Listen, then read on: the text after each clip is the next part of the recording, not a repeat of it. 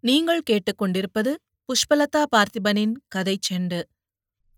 ஆசிரியர் சு. சமுத்திரம் எழுதிய வாடாமல்லி பாகம் ஒன்று. அத்தியாயம் பத்து. சுயம்பு பல்கலைக்கழக விடுதிக்கு வந்தபோது இரவாகிவிட்டது.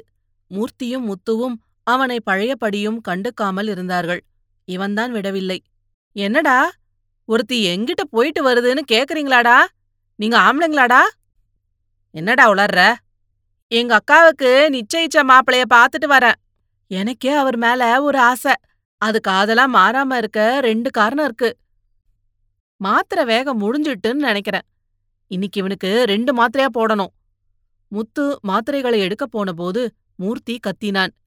பாவி பயலே போனதே போன. சொல்லிட்டு போகலாம்ல? உன்னால இன்னைக்கு பெரிய ரகல. சீனியர்கள் தான் உன்னை கடத்திட்டு போயிட்டாங்கன்னு நாங்க உருட்டுக்கட்டையோட போக அவங்க சைக்கிள் செயினோட எதுக்க? கடைசியில் விவகாரம் ரிஜிஸ்டர் வரைக்கும் போயிட்டது. போலீஸ்ல வேற கம்ப்ளைண்ட் கொடுத்துருக்கு.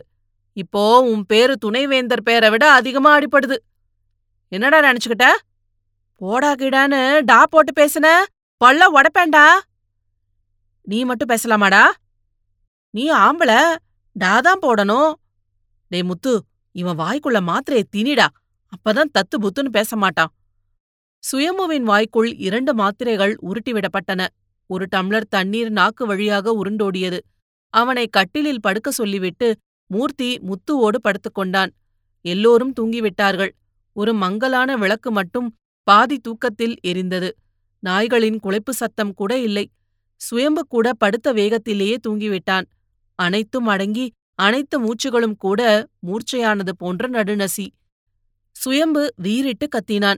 அந்த கத்தலில் அவன் அரைவாசிகள் மட்டுமல்ல அந்த மாடி முழுவதிலும் இருந்தவர்கள் அவனை மொய்த்து விட்டார்கள். சில பயல்கள் ஜட்டிகளோடு கூட வந்தார்கள்.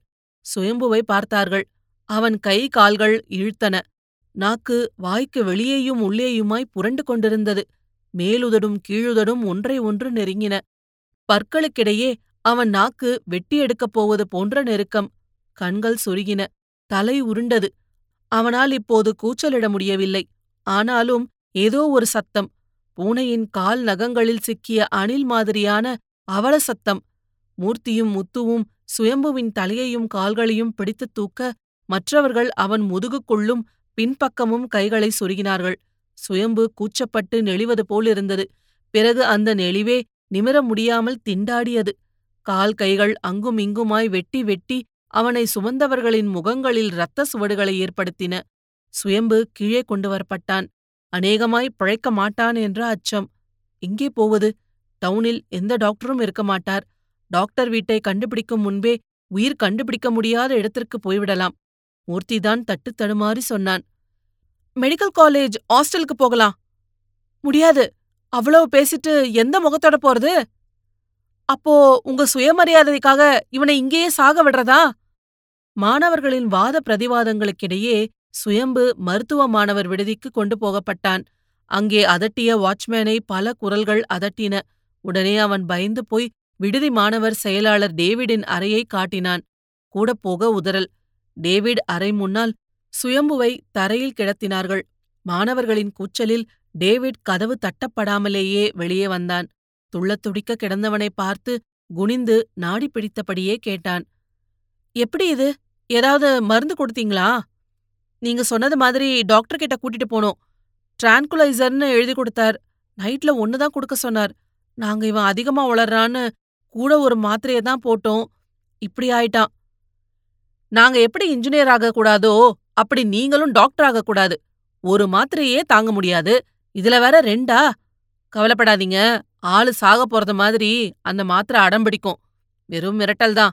நாம சண்டை போட்டோமே அப்படி ஒரு பொய் சண்டை. சரி சரி பிரிஸ்கிரிப்ஷன் எங்கே? ஏன் அப்படி கைய விரிக்கிறீங்க? போய் கொண்டு வாங்க. நான் கீழே டிஸ்பென்சரிக்கு போறேன். அங்க கொண்டு வந்துடுங்க. இவர் இங்கேயே இருக்கட்டும். சுயம்புவை அங்கே கூடிய மருத்துவ மாணவர்களிடம் ஒப்படைத்துவிட்டு சக பொறியியல் மாணவர்களையும் அங்கேயே நிற்கும்படி கையாட்டிவிட்டு மூர்த்தியும் முத்துவும் கீழே இறங்கி தங்களது அறையை பார்த்து ஓடினார்கள். டேவிடும் அறைக்குள் போய் ஒரு சாவியை எடுத்துக்கொண்டு கீழே ஓடினான். கால் மணி நேரத்தில் அந்த மூவரும் உள்ளே வந்தார்கள்.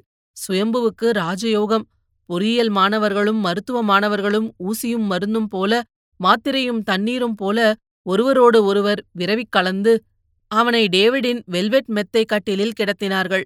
கை கால்களை பிடித்து விட்டார்கள்.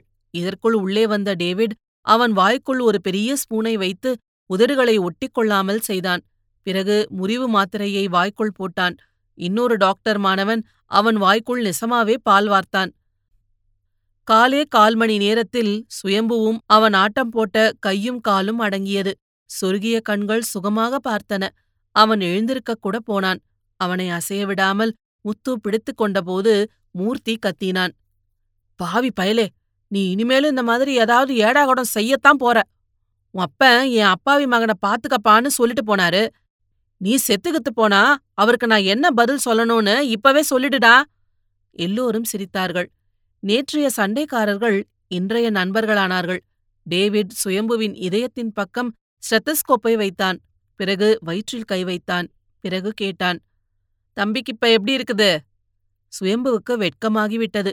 வயிற்றில் பட்ட டேவிடின் கையை பிடித்து அது விலகாதபடி வைத்துக் கொண்டான். நாணிக் கோணி பேசினான் என்ன தம்பின்னு சொல்லாதீங்க. வேணும்னா பேர் சொல்லி கூப்பிடுங்க.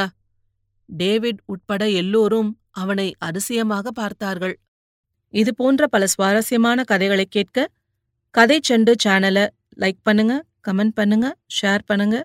மறக்காம சப்ஸ்கிரைப் பண்ணுங்க. நன்றி.